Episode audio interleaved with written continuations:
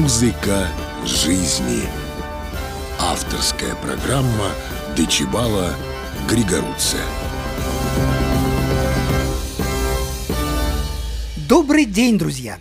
Сегодня меня с вами не будет. Сегодня моим голосом будет говорить совершенно другой человек. Контрабасист немецкого государственного оркестра, герой моноспектакля Патрика Зюскинда «Контрабас». Контрабас. Время действия – 20 век, начало 70-х. Место действия – маленькая квартирка в центре большого города Бонна, на тот момент столицы Федеративной Республики Германия.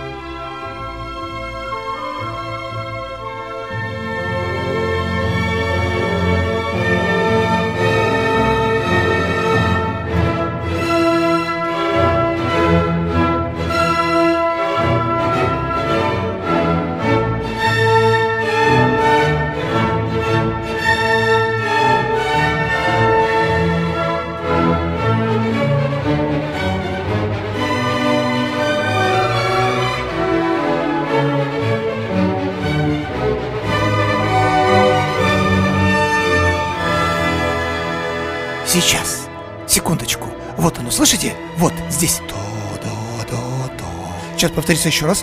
до до до Ага, вот. Теперь наверняка услышали. А вот на другой высоте. Вот еще раз. до до до до Догадываетесь, о чем я? О каком инструменте идет речь? Басы. Я имею в виду контрабас. Это я. Или, если угодно, мы – мои коллеги и я сам. Государственный оркестр. Вторая симфония Брамса. Это впечатляет. Здесь мы в шестером, большая часть коллектива, а всего нас восемь. Иногда добавляют со стороны еще двух, получается десять, случается и двенадцать, а это уже сила, скажу я вам, большая сила. С двенадцатью контрабасами, если они захотят, не сладят и целый оркестр. А без нас не обойтись. Спросите любого. Любой музыкант подтвердит, что оркестр всегда обойдется без дирижера, но только не без контрабаса. Бывают оркестры без первой скрипки, без духовых, без барабана и рожка, без чего угодно, но не без контрабаса. Итак, я хочу подвести вас к мысли, что контрабас, бесспорно, является важнейшим инструментом в оркестре. На нем держится весь оркестр, включая дирижера.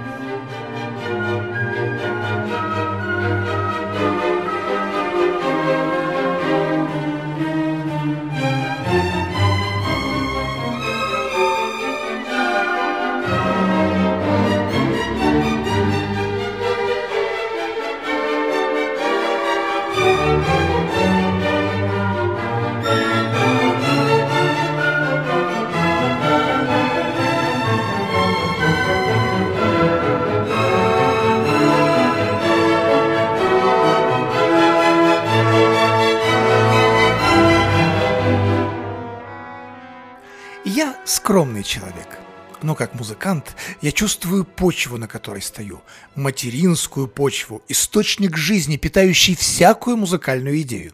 Я имею в виду бас, контрабас. Все остальное на другом полюсе. К примеру, сопрано. Сопрано в качестве, как бы это получше выразить, знаете, у нас сейчас в опере есть молоденькая певица, меццо-сопрано. На своем веку я много наслушался голосов, но это действительно трогательно. Восхитительная женщина. Она буквально окрыляет, но это в скобках.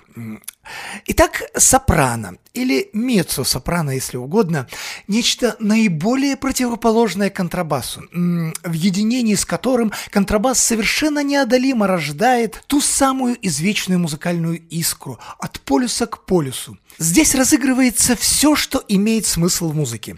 Здесь рождается, собственно, музыкальный смысл и жизнь. Да-да, именно сама жизнь. Итак, скажу я вам, эта певица кстати, ее зовут Сара, но это не важно. И мы способствуем ее успеху. Мы, музыканты оркестра, и в первую очередь играющие на басах, а значит и я. Это уже само по себе наполняет удовлетворением.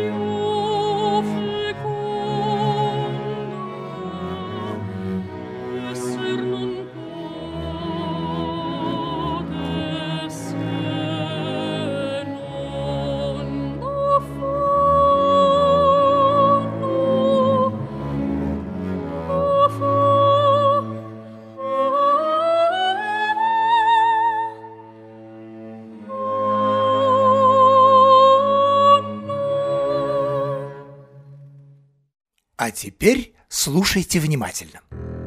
Слышите? Это ми контрактавы, ровно 41,2 Гц. Некоторые контрабасы опускаются еще ниже, до до контрактавы или даже до си суб контрактавы, но для этого нужно 5 струн. У моего контрабаса 4. 5 струн он не выдержал бы, его разнесло бы в щепы. Так что мне хватает и моего диапазона. Что же касается верхних октав, то теоретически границ здесь нет. К примеру, я могу, если гриф использовать на полную катушку, взять до третьей октавы. Вот так, до третьей октавы. И тут вы скажете, это предел, потому что длина струны ограничена грифом. Но послушайте сами, вот сейчас. А сейчас? Сейчас? Флажолет. Так называется способ не зажимать струну, а едва лишь ее касаться в нужном месте. И тогда струна звучит не всей длиной, а лишь малыми частями, обертонами. Теоретически я способен взять любую верхнюю ноту, даже ту, что уже не различает ухо. Минутку. Слышите? Нет, вы это уже не можете слышать. Так посмотрите, вот каковы возможности инструмента. Теоретически, с точки зрения физики, так сказать. Их просто не реализуют в музыкальной практике. Как, впрочем, и с самими людьми. Позволю себе образное сравнение. Я знаю людей, в душе которых Вселенная. Она неизмерима, бесконечна. Но до нее никому нет дела. Хоть убейте. Но это так, в скобках.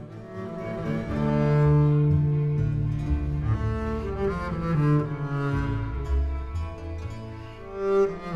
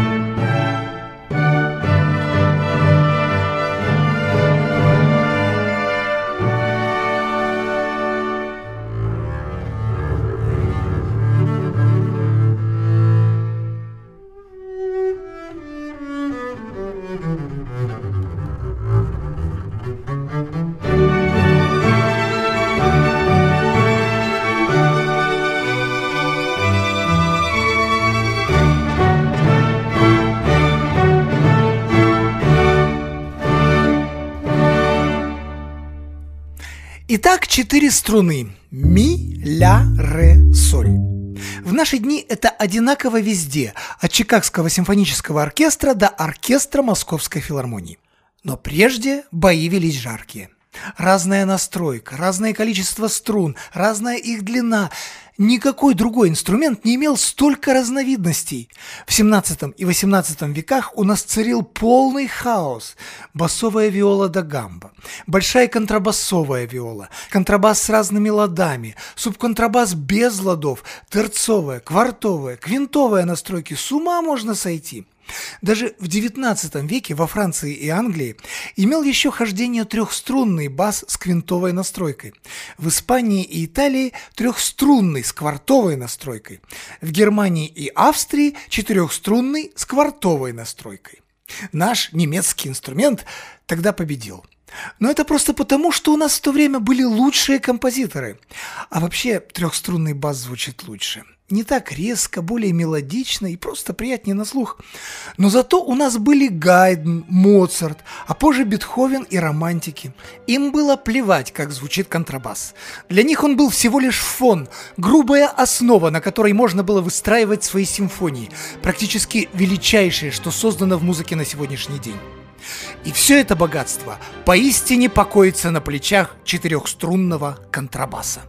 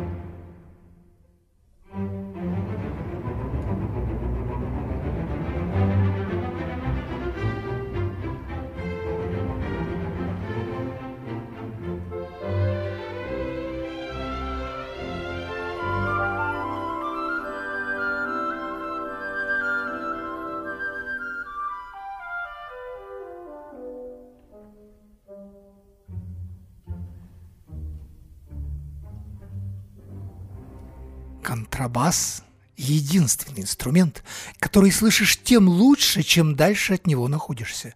И это порождает проблемы. Взгляните. У себя дома я выложил все акустическими плитами. Стены, пол, потолок, дверь обита изнутри и снаружи, окна с двойным специальным стеклом. Обошлось в целое состояние. Зато звук гасится примерно на 95%. Вы слышите шум города? А ведь я живу в самом центре, не верите? Минутку. Слышите? По уровню шума сравнимо разве что с Тедеум Берлиоза. Чудовищно! Примерно 102 децибела. Я один раз измерил. Думаю, с вас достаточно. Теперь снова можно закрыть. А теперь проведем эксперимент. Я сыграю одну ноту, скажем, низкая фа. Так, это было пиано. А сейчас я сыграю где-то между меццо-форте и форте. И, как я уже сказал, при полной звуковой изоляции помещения. Так, придется чуть-чуть подождать, еще минутку. Сейчас. Во, Слышите? Это фрауни Мейер с верхнего этажа. Как только до нее доносится хоть какой-то звук, она начинает колотить в пол. Тогда я знаю, что перешел от меццо-форте к форте. А в остальном очень милая женщина. А если я, к примеру, заиграю фортиссимо... Не такой уж громкий звук, но теперь он доходит до самого верхнего этажа, выше фрауни Мейер и вниз до комнатки привратника, и даже до соседнего дома. Они позвонят чуть позже. Вот это и есть то, что я называю проникающей способностью инструмента. Ее определяют наиболее низкие частоты. Возьмем флейту или трубу, они звучат громче, так, по крайней мере, кажется. Но это неверно. Никакой проникающей способности, никакой плоти, как говорят американцы. А у контрабаса есть плоть. И это единственное, что мне в нем нравится. Ведь ничего другого в нем нет. Без этого он просто катастрофа.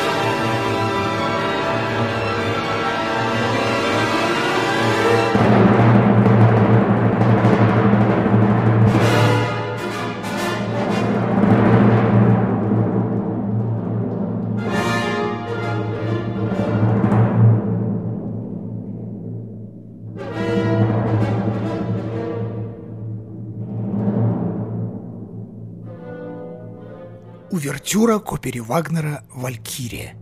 К тебе словно подкрадывается огромная акула. Из нот, что стоят в партитуре, мы играем «Дай бог половину». Вот здесь это соскальзывание вверх. Шесть отдельных звуков в безумном темпе. Абсолютно невозможно сыграть, все смазывается. Понимал ли это Вагнер? Скорее всего, нет. Ему было плевать, он вообще презирал оркестр. Почему-то считается, что контрабасисты могут многое вынести. А ведь мы и так вынуждены напрягаться больше других. После каждого концерта я весь в поту. Приходится всякий раз менять рубашку. Потому что играть на контрабасе – тяжелейший физический труд. А кроме того, инструмент, прямо скажем, не очень удобен. Даже больше. Контрабас – это вечное неудобство, препятствие, а не инструмент. Вы не можете его нести, приходится его за собой тащить. Если он падает, он, естественно, ломается. В автомобиль он влезает лишь при условии, что вы опустите спинку правого переднего сиденья. В квартире вам то и дело приходится от него увертываться. Он стоит так по-дурацки, вовсе не как рояль, потому что рояль – это мебель, вы можете его закрыть и оставить, но только не контрабас. Он вечно торчит на виду. Если у вас гости, он непременно выдвигается на первый план. Все и говорят исключительно о нем. Если вы захотите остаться наедине с женщиной, он будет стоять и наблюдать. Знаю, это не относится к делу. В принципе, вас это и не касается, но вот уже два года я не был женщиной. И виноват в этом он. А мне ведь лишь 35, и я могу еще влюбиться. Впрочем, я уже влюбился. Или втрескался, как у нас говорят, я и сам не знаю. И она тоже не знает. Это та самая, я ведь уже упоминал ее, из оперной труппы. Ее зовут Сара. Это, конечно, абсолютно исключено, но вдруг, вдруг однажды это все-таки случится когда-нибудь, тогда я непременно настаю, чтобы мы пошли к ней или в отель, или отправились бы куда-нибудь на природу, лишь бы подальше от этого монстра. Иногда я сажаю его в плетеное кресло напротив, ну, то есть прислоняю к нему, а сам усаживаюсь сюда, в это вот кресло, смотрю на него в упор и думаю, какой чудовищный инструмент. Прошу вас, внимательно взгляните на него. Просто взгляните. Он похож на расплывшуюся старую бабу. Бедра слишком низкие, талия просто безобразна. А тут еще эти узкие, покатые, рахитичные плечи. Свихнуться от всего этого можно. Чудище лесное, а не инструмент. Временами с наслаждением разнес бы его в щепы, распилил на куски, порубил топором, а потом еще раскрошил бы их в труху, в пыль. Прошу прощения. Мне нужно немного выпить. Так, а теперь я покажу вам лучшее из того, что написано для контрабаса. В каком-то смысле коронный концерт для контрабаса. Слушайте внимательно.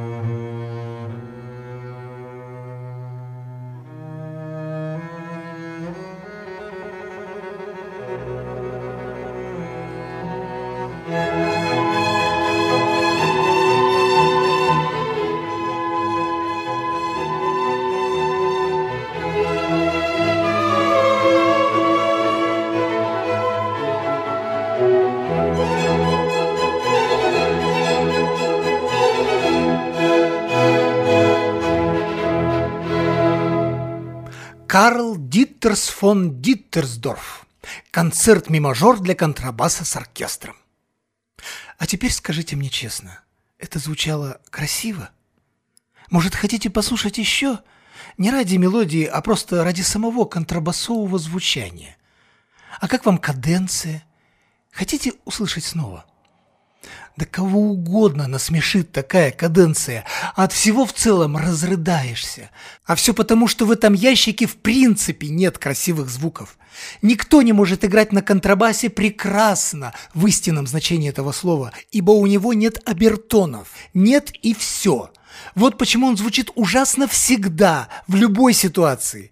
Поэтому соло на контрабасе есть величайшая глупость. При том, что мы слушали исполнение замечательного солиста.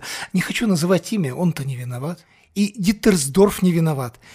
Всего в музыкальной литературе более 50 концертов для контрабаса с оркестром и все малоизвестных композиторов.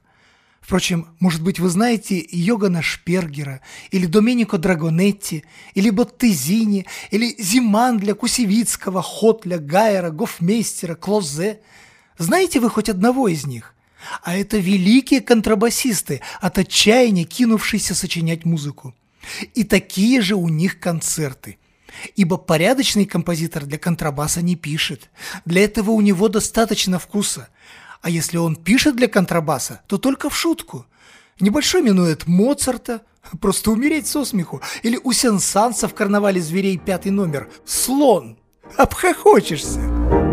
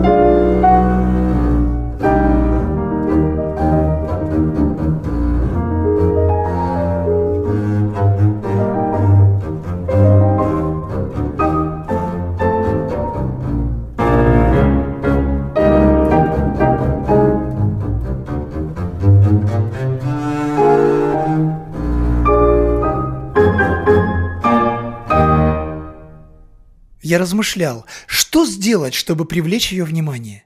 Может, уронить контрабас? Или просто сыграть явно фальшиво? Но в душе я все-таки честный музыкант и подумал, что если ты должен специально фальшивить, чтобы она обратила на себя внимание, останься лучше незаметным. Тогда я попытался сыграть так хорошо, как только это возможно. Но она даже не взглянула в мою сторону. Вообще никто ничего не заметил. Ни главный дирижер, ни даже Хаффингер, первый контрабас, сидевший рядом со мною. Я в полном отчаянии. Порой приходят совершенно безумные мысли. Представьте, сегодня вечером вы отправляетесь в оперу на фестивальную премьеру «Золото Рейна». Две тысячи с лишним людей в вечерних платьях и темных костюмах. В первом ряду премьер-министр с супругой, члены кабинета, знаменитости из разных стран. Тихо закрываются двери, поднимается люстра, гаснет свет, публика благоухает и ждет. Появляется главный дирижер. Он кланяется, свежевымытые волосы рассыпаются по плечам, он поворачивается к оркестру, кто-то в последний раз откашливается, он вздымает руки. И тут, в этот возвышенный миг, в тишину, застывшую в напряженном ожидании, из самого дальнего ряда оркестра, оттуда, где помещаются контрабасы, вдруг крик любящего сердца. «Сара! Сара! Возможно, я действительно сделаю это когда-нибудь. Или даже сегодня, на премьере. А сейчас пойду. Пойду в оперу и закричу, если решусь. До свидания.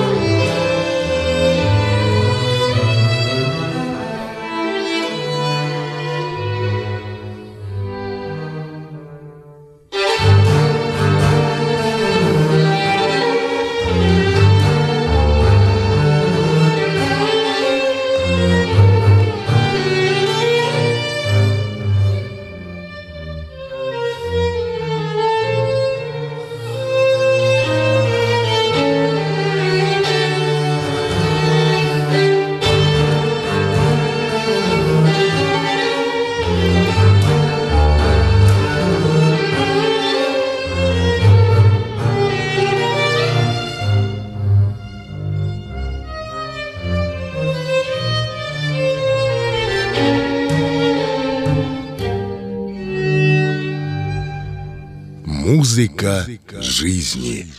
Да, чуть не забыл. Оценочные суждения, высказанные героем моноспектакля Патрика Зюскинда «Контрабас», являются сугубо субъективными и могут не совпадать с мнением автора программы Дечибала Григоруция.